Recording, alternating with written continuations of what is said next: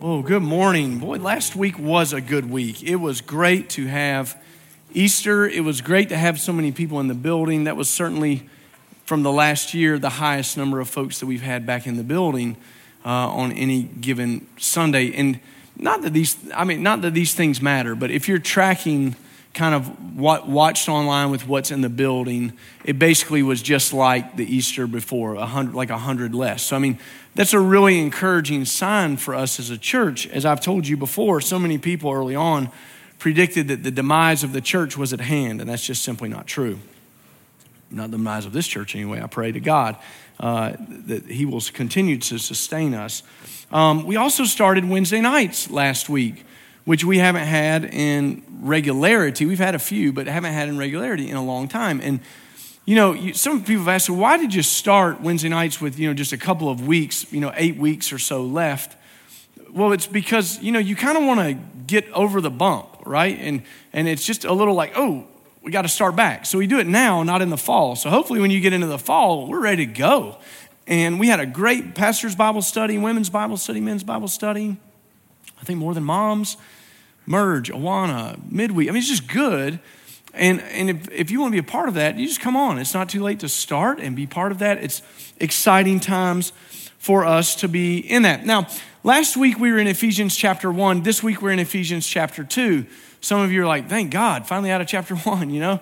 Uh, but, but we're going to be here for a while. And I find it interesting as we look at Ephesians chapter 2 that the apostle really today is outlining what's the problem. That, that's the title of the message today, the problem. And you would think that maybe he's a little bit out of order in how he's doing this because he's really spent the entirety of chapter one talking about all the things that are ours in Christ to claim. But now he's going to tell you, and here's why you need it. And so it's an interesting way for us to frame that. We're going to look at the first three verses. And as we did in the first service, I think that this message is actually going to stretch into next week as well because there's some stuff at the end of it that we don't just want to run past we really want to spend some time talking about, and we, we just weren't able to finish that in the first service. So I'll kind of give you that disclaimer now that this may be two parts. But verse 1 of chapter 2, the book of Ephesians, and you were dead in your trespasses and sins, in which you previously lived according to the ways of this world, according to the ruler of the power of the air, the spirit now working in the disobedient we too all previously lived among them in our fleshly desires, carrying out the inclinations of our flesh and thoughts, and we were by nature children under wrath, as the others were also. Now, if you remember our text from last week, he basically spent the entire kind of last part of chapter one talking about the power of God on display for us and how it was demonstrated God's power is toward us, he said. This is a blessing for us, and he wants us to know what that is. And then he says, Oh, by the way, it was demonstrated for you on the cross and at the resurrection. And when you see it, and you see it clearly, it gives you this picture of how great God is and how awesome He is. And He's giving us now a glimpse back. What He's saying is, and I think this is very important for the church, He's speaking to the church and He's saying, You didn't start here. Where did we start? Dead. You started dead. So this morning, I'm speaking to everyone in the room who's a believer in the Lord Jesus Christ. This is where we started, this is who we were. And what the apostle, I think, is subtly doing is trying to let us see for those who are not in Christ. He's speaking to those of us who are in Christ but if you're not a Christian this morning, he's outlining the universal problem for everyone. And so as I rail against the church people, you just sit right along and kind of listen because he's talking about you too, okay? But what he wants us to do as believers, I think, is he's going to give us something that will equip us to see not only how we were, but he's also going to show us what's wrong with the world today and why it's so hard for people to understand what we're talking about when we try to present the gospel why the world seems messed up. And he's going to give you the answer to all of that. And then I think what's so great about chapter two is that Ephesians chapter two and chapter six, if you've ever read any of these uh, books of the Bible, Ephesians in particular, chapter two and chapter six are probably the ones that come to mind. It's by grace you've been saved. It's a gift of, of God. And we think about the armor of God in chapter 6. So this is kind of right in the wheelhouse, kind of the thrust of the message for us of the book of Ephesians. And he's talking about us going from dead people to alive people. So as we look at this, I think we have to understand that to feel good, you actually have to confront how bad things were, and then that makes you feel really good about where you're at today. So let's look at this and let's read verse 1 again from Ephesians chapter 2, and we'll just kind of break it down into these two parts. He starts by saying, You were dead. And that's the original problem that we have. If you want to kind of frame what's going on in the world today, we call it original sin and how that's affected everything. Now, this is important for you to understand because the Bible says that we were born in Adam in sin. And that's a great debate that takes place in the world today What's sad is that it often takes place in the church today, too, and we don't fully understand this. And because we don't understand it, we think incorrectly about it. And then that obviously shows up downstream in how we put that knowledge to use and start living our lives. A lot of people think the answer is, is this nature versus nurture. And that's wrong thinking. And the wrong thinking kind of manifests itself with people who say, well, we were born basically good. And it's society that corrupts us and if we can make society better, then people would be better. And, and we kind of, kind of look at it that way, but the Bible says that's not true. There's none who were ever good, none who seeks God, none who's righteous. It says that we were born into sin. And because of that, it says that we were messed up from the beginning. Now, if you don't believe that, you might think that there are some ways that we could get around that. For instance, you hear a lot of people today, they really believe that the answer to everything that is ailing the world comes down to two things if we could get education right and we could get poverty right, then everything would be solved in our world. Now, before you go, well, that ain't true, and let's rail against that, hold on just a second. Education is really important. And believers ought to give their best to education, and we ought to make great schools in our city and, and great Christian schools. And if you're homeschooling, it better be great you know, I mean, that, that's, this is important. It's not something to kind of flippantly say, well, well, schooling is not important. No, it is important. It's important because learning to think is important, isn't it? So we don't just say that that's not important, but we don't say it's the answer. Neither do we say that if we alleviated poverty, that that would be the answer. It's not. You see, we need to be concerned about poverty. Didn't the Bible say, didn't Jesus say, whenever you offer a cup of cold water, in my name, what have you done? You've done it to me. So when you, when you treat the least of these as if they're important like Christ, you're doing something that's in line with the kingdom. It's not separated from the kingdom, but it's not the answer to what's ailing the world today. If we put all of our efforts into poverty and education, you know what we're going to end up with? Educated, wealthy sinners. That's what happens. They're just smarter, and they have a little bit more money to spend while they go have fun at Las Vegas. I don't know. I mean, it's just, it, it, it doesn't work.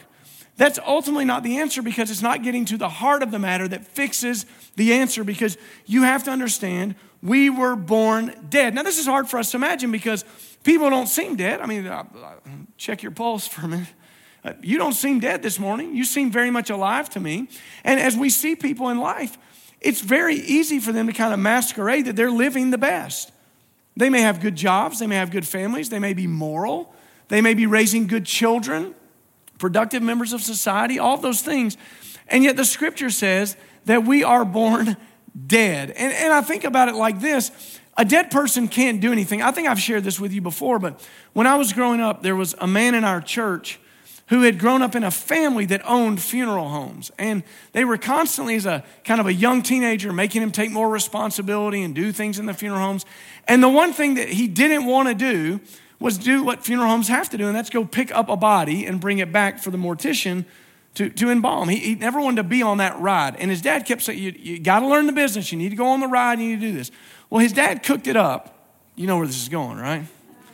Cooked it up with some guys that were picking up the body. He's riding, and they pick up the body, put in the back, and they're riding, and they had it all planned out, and they took the dead man's hand and threw it over in his lap. Whoa. Next stoplight, it didn't matter that he knew that guy was dead. He was gone. Opened the door and ran out. Right? But, but we know, like, I've been around death a lot. I, it's part of the job here. And you know what's never happened? I've never gone to where someone had died and I'm talking with the family and somebody said, One more thing, Pastor. Never happened. You know why? Because dead people can't do anything. They're incapable of doing anything. And it may not seem like they're dead, but the scripture says that we're dead in our trespasses and sin. Our hearts are dead to the things of God. And so when it says that, this is important. It's a little bit like receiving a defective car. You may get a car that already has a factory recall on it, it's already messed up. It'll drive, sometimes it'll stop. You know, I mean, it, it does things, but, but it's not proper, it's not working. It has a flaw inside of it that has to be corrected. And, and the scripture says that that's where we were. We come out of, of the womb, David says, in, in iniquity I was conceived. I mean, this is the, what the psalmist says to us, is that we're born into sin. And because there's none that seeks God and no one that's righteous, what happens is it's a work of the Holy Spirit that any of us are ever saved. The Bible says the Holy Spirit is constantly working to convict people of sin, righteousness, and judgment. Are you tired of me saying that? I say that all the time to you. That's the role of the Holy Spirit. And He's working today. He's doing His job today, convicting people of sin, righteousness, and judgment. And when that happens, the Bible says that we come alive to Christ, we come alive to God through Christ, and we're saved. It's a work of God. And so then he says, it's not just that we're dead, he's going to outline for us, well, what is this original sin? And he uses two words that are similar and they encompass some of the same things, but the shades of their meaning are pretty important for us to understand. He says, You were dead in your trespasses and sins. Now, when you think about trespassing, you know exactly where I'm going with this. There's a sign and it says, No trespassing. I always marvel at those because I think to myself, I'm not interested in coming across the line. Like you have nothing that I want to see. Have you ever noticed that? It's never a house that you want to go see. You know? No trespassing. okay, I'll just keep walking. But what is it? A trespass is a misstep or a crossing of a boundary line. That's a trespass. So you might think of it like this there's things in God's word that He says, I don't want you to cross this line. And before we were in Christ, here's what we do. Huh. I'm going to find out for myself. I think I'm just going to step across this thing. I'm good. I want to do this. I don't care what God says. I'm going to commit this sin. It's a sin of commission. I'm going to do this, and it doesn't matter that God has said, don't do it. I'm going to live my life however I want to live. It doesn't matter what you say. I'm just going to do it. That's a trespass. A sin is when we fall short. It's missing the mark. So we could kind of look at it like this today. It, you know my, my illustration about Romans 3.23 it's like us standing at the base of Mount Everest, and the test is can we throw a rock over the top of it? Well, I grab Kevin over here and I say, Kevin, let's see if you can beat me. And he does. He throws it 100 feet. And I throw my rock 70 feet. And then to make myself feel good, I grab somebody who's maybe a little bit older than me and I say, throw your rock. And he goes 40 feet or something, right? I say, yes. Well, Kevin was better than me and I was better than you, but that's not how it works. Because what did we do? We all failed. We didn't throw the rock over the top. We missed the mark. If the goal was for us to do that, that was what we were supposed to do, and we couldn't do it. So, what he's saying here is it's a failure in our lives. And one pastor said it like this when, when you read this verse, are you ready for this? Here's what the scripture says about you you are a rebel and a failure before you met Jesus. A rebel and a failure. So it encompasses sins of commission and sins of omission. Like, I, I didn't know that. I, I didn't know that was sin. How many of you, and, and I want you to be honest, how many of you in the last year have read something in the Bible where you thought, I didn't know that. I better get that in line. That happens to me all the time. I'll be thinking about, and the, the Spirit of God will say, I'm speaking to you about this. Ooh, okay. I hadn't thought about it like that. That's a sin of omission, right? I need to do it. I, or I forgot. Have you ever forgotten anything? Yes, you have. I meant to do it. I was sure going to do it. Mm. I didn't do it. I forgot. I wanted to do it. And what happens is the scripture says about us that we're rebels and we're failures. I crossed the line. I couldn't throw the rock over the mountain. I couldn't make it happen. And that's who we were, dead in our trespasses and sins. We were just surrounded by this stuff and wallowing in it. And the scripture says because of that, we were dead to the things of God. Now, why would he do this for us? Well, what he's trying to get us to see is listen, this is some sweet stuff that I've been giving you in chapter one. Can we recap for just a second? All the blessings that are ours in Christ from chapter one. He says, first of all, God chose us. Aren't you glad you're chosen? Then he says, God predestined you to be adopted. Aren't you glad he didn't just say, well, I'm going to save you, but you're not really part of the family? No, you're in all the way.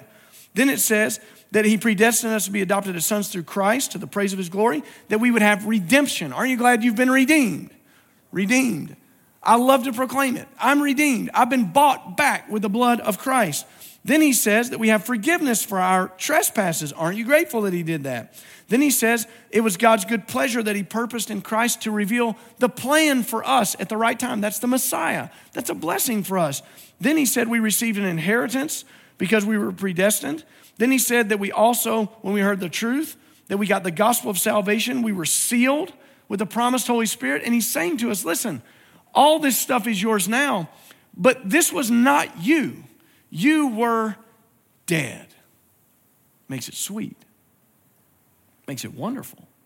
When you really realize this is what was going on in my life, I was dead to the things of God.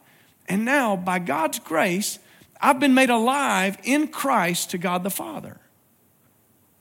But He's going to tell us something about how the world operates and how we used to operate and he's going to use some language that will sound familiar to us. Can we look at verse 2 and verse 3?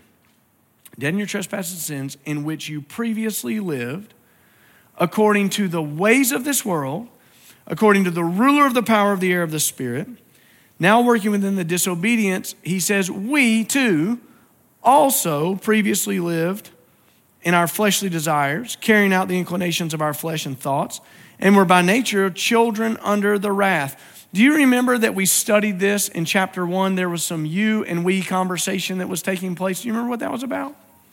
So when he says you, he's talking to Gentiles. That's us. Everybody that's not a Jew, that's, that's us. And he says, but we too, the Jews too. He's saying everybody. This was us. This is how we used to live. Now, this is important because he's going to say this is how you lived, this is how you walked.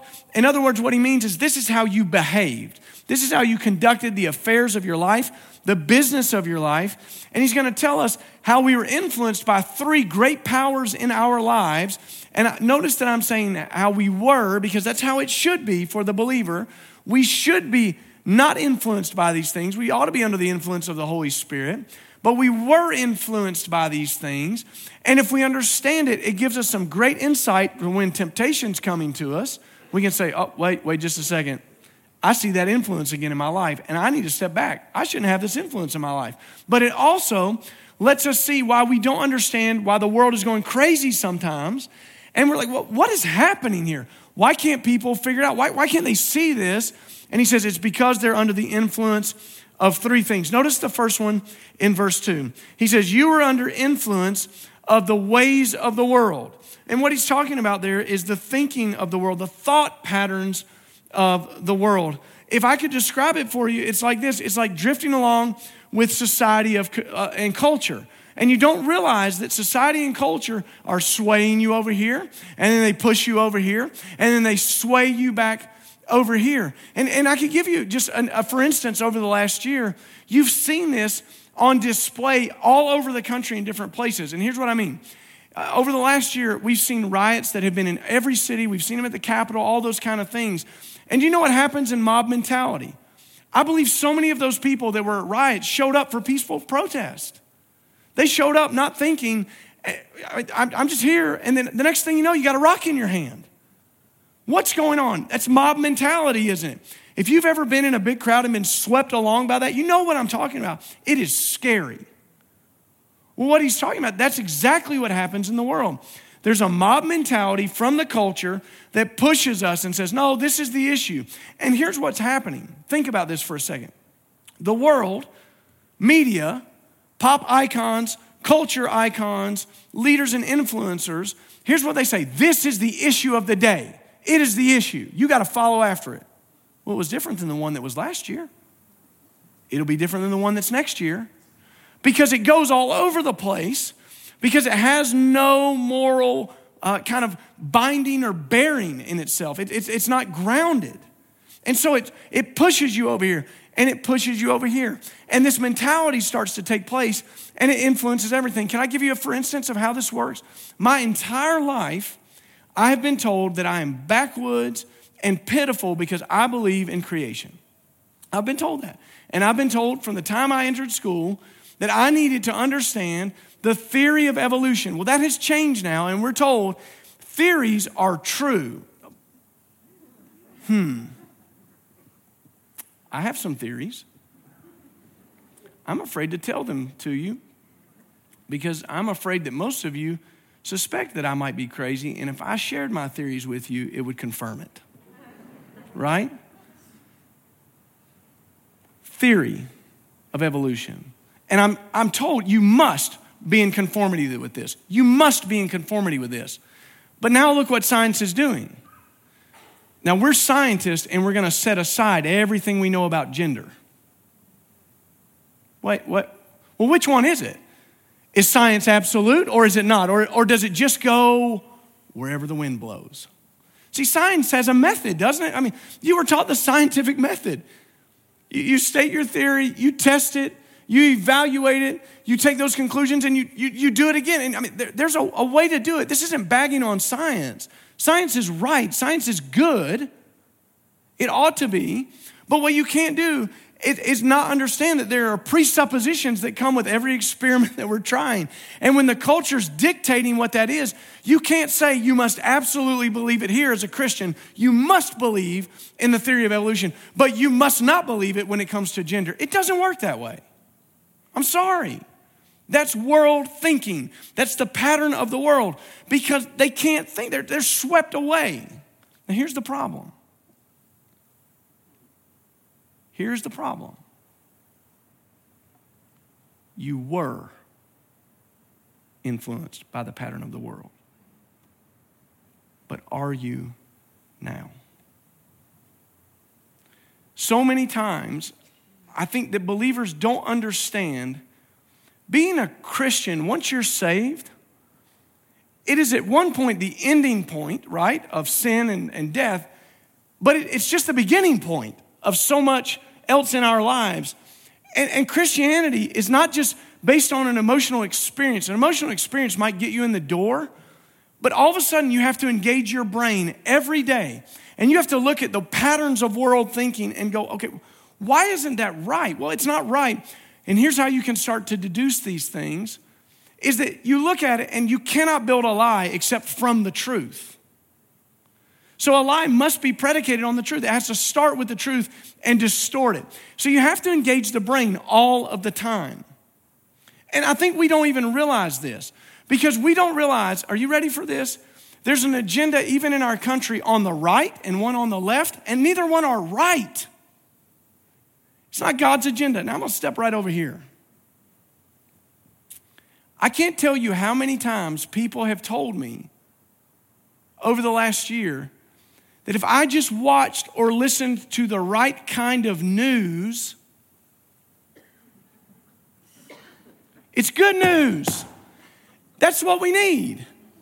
Do, do you not realize that they all have their own agenda? And if you're not if you're not awake to this, if you don't see it, World patterns are conservative, world patterns are liberal, world patterns are in the middle. You have to ask yourself this question What's the author of this news story trying to communicate to me besides the facts? Because everybody has an agenda. Everybody has something they're bringing to it. And it's both sides. I'm not, I'm picking on all your news. How about that? All of it. It all has an agenda. It's good news that allows us to be set free from that and if we don't understand that, then what starts to happen is you're swayed by that. And, and listen, we ought to be concerned with things, I just mentioned like science. We ought to be concerned with things like poverty. We ought to be concerned with things like education. Those are critical things in our lives. We absolutely must be concerned with them. But if you have been so concerned with that, that when you have lunch with your friends, you're too concerned with that to meet the need of the waitress that comes so that you don't even share the gospel because you're too busy talking about what somebody in the state house, the mayor's house, the White House, your house, whoever's house, you're missing something. That's not why you're here. It's good news. No one will be changed by watching your news station. No one, that's a pattern of thought from the world. Read it with a critical eye for crying out loud. We're being swept. And it's in the church, folks, all over the place. No. We're not to be following the patterns of the world. Then he gets to the second one. And I think this is so important that we see this because the second one, as he talks about it to us, actually dupes us in the first one. Patterns of the world, according to the ways of the world. Then he says in verse 2, according to the ruler of the power of the air, the spirit now working in the disobedient. Who do you think he's talking about there? It's the devil. Do you believe in the devil? I hope you do.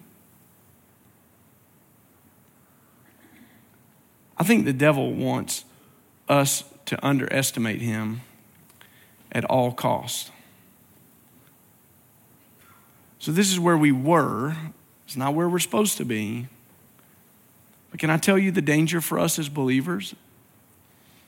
When you underestimate your adversary in a fight, you're ready to get knocked out. I'm, I'm not afraid of the devil, but I want to be cautious of the devil. I'm not afraid to grab an electrical plug and plug it in, but I don't want to be standing in three feet of water either. You know what I mean? I want to be cautious about that. And if we underestimate our adversary, who the scripture says is a roaring lion seeking whom he may devour, if you think of him as the cartoon character with a pitchfork and the pointy tail, he's very happy with you right now. Why? Because if you don't think it's real, if you think it's no big deal, then it makes everything that could be evil in your life a game, like a Ouija board. Well, what's the harm in that, Pastor? It's just a game. Right. Just a game. what's the harm with me watching this movie, Pastor? It's, I'm a believer. I can filter that out. I, hmm. Keep underestimating the adversary not afraid of him. But the scripture says that he does some work. He works to kill, steal, and destroy. He darkens the minds of people, the scripture says, to make it hard for them to receive the gospel. He's working, he's active. The most shocking statement anyone ever made to me as a college student we were studying the verse Jeremiah 29 11. I know the plans I have for you, declares the Lord, plans to prosper you, not for harm, to give you hope and a future. I love that verse. We were studying that, and somebody says, well, When are we ever going to talk about the plans that the devil has for us? Hmm. He's powerful. The scripture never denies his power. In fact, if you look back at verse 2, it said he's working according to the ruler of the power of the air. Do you remember that over the last two weeks we talked about power and energy and how there was potential power that God has, and then it's been displayed. It's been made effective. And we use the illustration of water that sits behind a dam, its potential power for energy, eh, but it's really not, it's not being used for energy until it starts running through the turbines to make hydroelectric power, right? It starts turning those turbines that then starts sending out power. And we talked about how that's effective power, it's energy right there. It's the same exact word. Same word. If you think for a minute that Satan's not powerful enough to kill, steal, or destroy, you've underestimated the adversary. And if you think it's a game, he's winning. He's winning. The Bible tells us to resist the devil. I don't have to fight the devil. It says resist the devil and he'll flee from you. Jesus fights my battles. He does that for us. But the Bible says that we're to be on the lookout for the schemes of the devil, right? To be, to be cognizant of those things, to understand that whatever the plan of God is for my life, his job is to try to derail that. That's what he wants to do. And if you think he's not powerful, you look at the lives of people in your, your, your life who have been destroyed by his power, wrecked by his power. Now, I'm going to tell you something that ought to get an amen. Don't you miss this. It's coming. Ready? You ready? Here's your point. That same power, it says that he has power Any of us in the room can kill somebody, but there's only one that can raise somebody from the dead, and that's Jesus. He's raised from the dead, made us alive. God made him alive. There's the difference, right? He's powerful. He's really powerful, but he's not ultimately powerful. In fact, Jesus said this about, uh, and Paul said this about that. We looked at this last week. Jesus was raised from the dead far above every ruler, authority, power, dominion, every title given, not only in this age, but the one to come. And he subject, subjected him to everything under his feet. So when we talk about that, that means Caesar, dictator, president, governor, mayor, devil, all of that. There's nothing that's not under the feet of Jesus, but the power is real. It might be time for us to ask ourselves the question Am I thinking like the world? Am I living under the influence and the power of the enemy? Has he infiltrated the camp? The third power, and we'll briefly mention this and then we'll try to finish it up next week. But the third power that we see is fleshly or, or our fleshly desires. In verse 3, he says, We too all previously lived among them in our fleshly desires, carrying out the inclinations of our flesh and our thoughts. We were by nature children under wrath, as the others were also. The Bible talks about desires, and it uses a word sometimes that we only equate with bad. And it's, it's mainly because we talk about it like this you know, that Jesus said, don't lust after a woman in your heart. And when we talk about lust, we talk about an improper desire towards another female, right? That that would, that would be what that means. So, but the word is actually not negative or positive, it's, it's just desire. In fact, Jesus used the same word as he talked about, I, I have desired to eat the Last Supper with you, this supper with you. I wanted to do this. I've desired for this time to be together. The difference is understanding what happens in desire. So today, you're going to have a desire if it's not already set upon you. I'm about to give it to you, and that's to eat lunch, right? You're going to have the desire, and, and that's an important desire. You, you should eat something. Don't want you to be faint. Where that kind of gets out of whack is when that desire takes control of our lives and listen, there's a positive and negative to every kind of sin, isn't there? So it'd be the desire, I'm just going to eat too much, or I'm going to restrict what I'm eating all the time, and I'm just not going to do this. No, food is good for the body. Too much of it, too little of it is wrong for the body.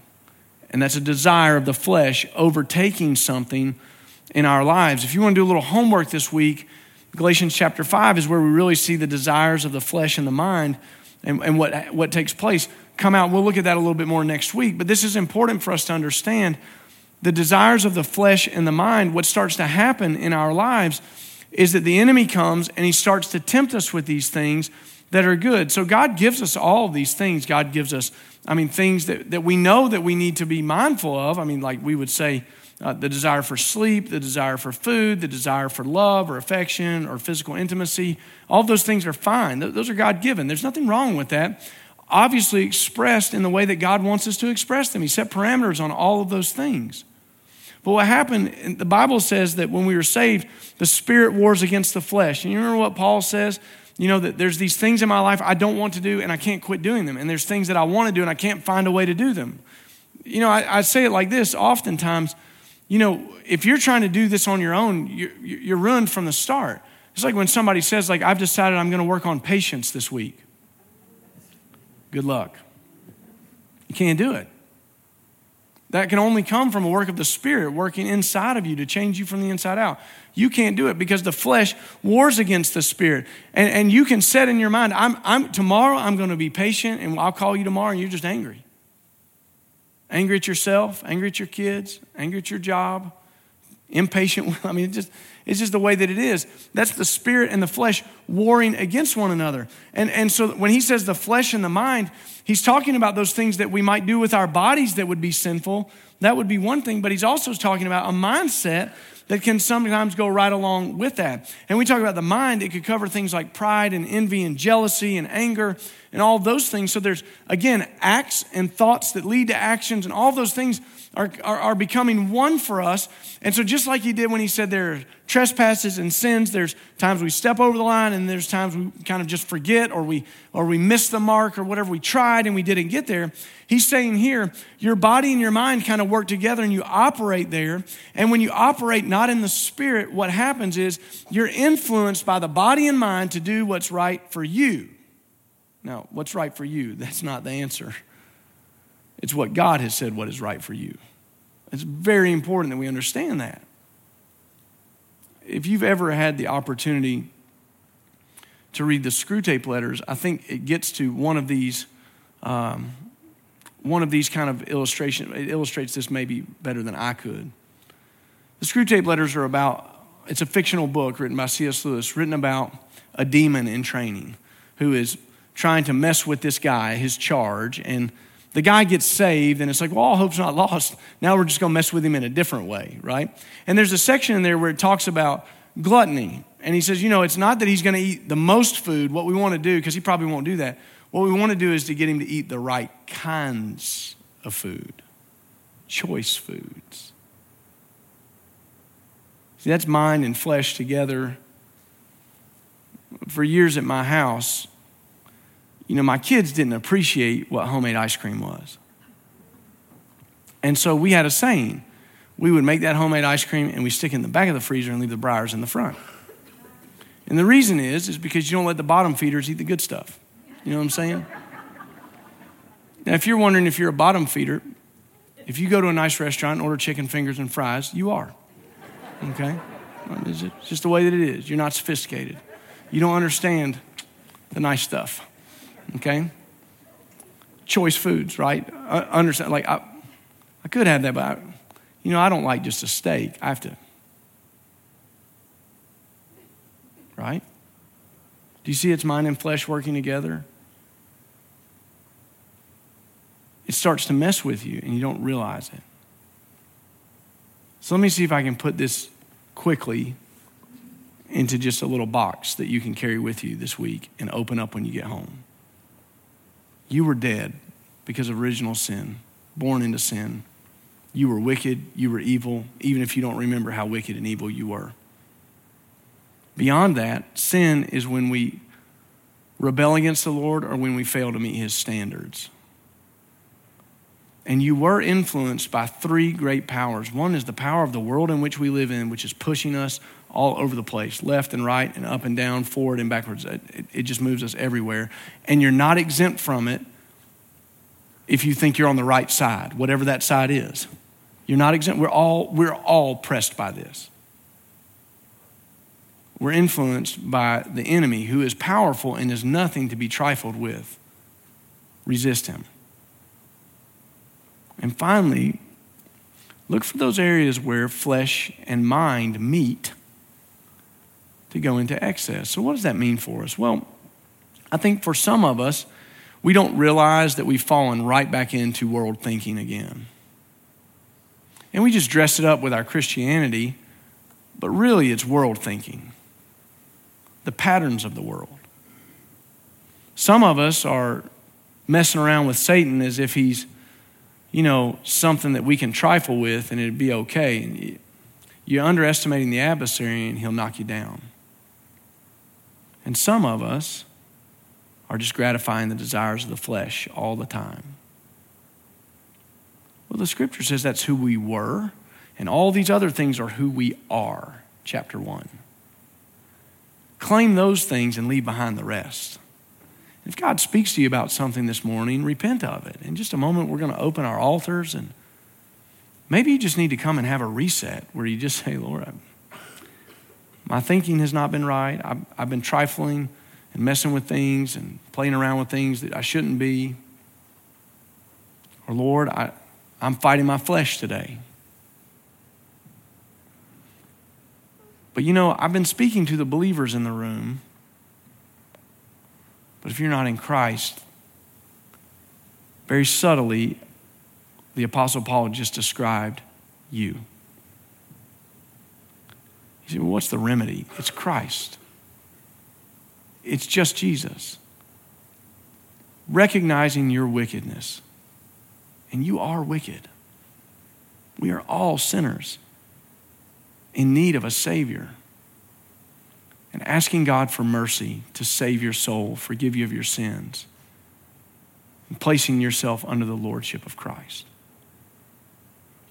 Today would be the day of salvation for you. We'll have an invitation.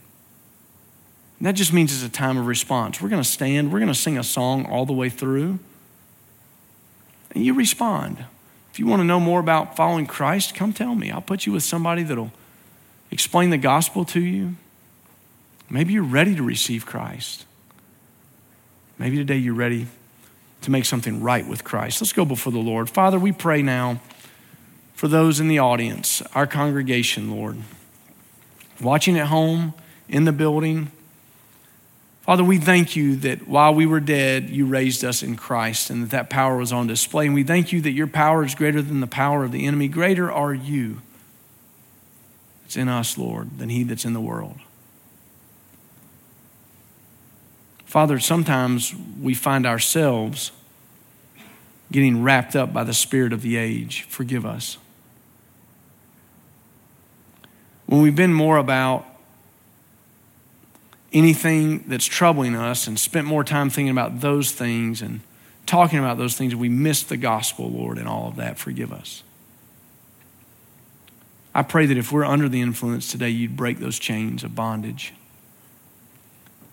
And Father, we pray for those who are in the room today who don't know you that they would be saved today. Father, that today would be the day of salvation where they realize that they are dead in their trespasses and sins and in need of a Savior. God, we thank you that you have made us alive in Christ. Holy Spirit, we ask you to have your way now. In Jesus' name we pray. Amen.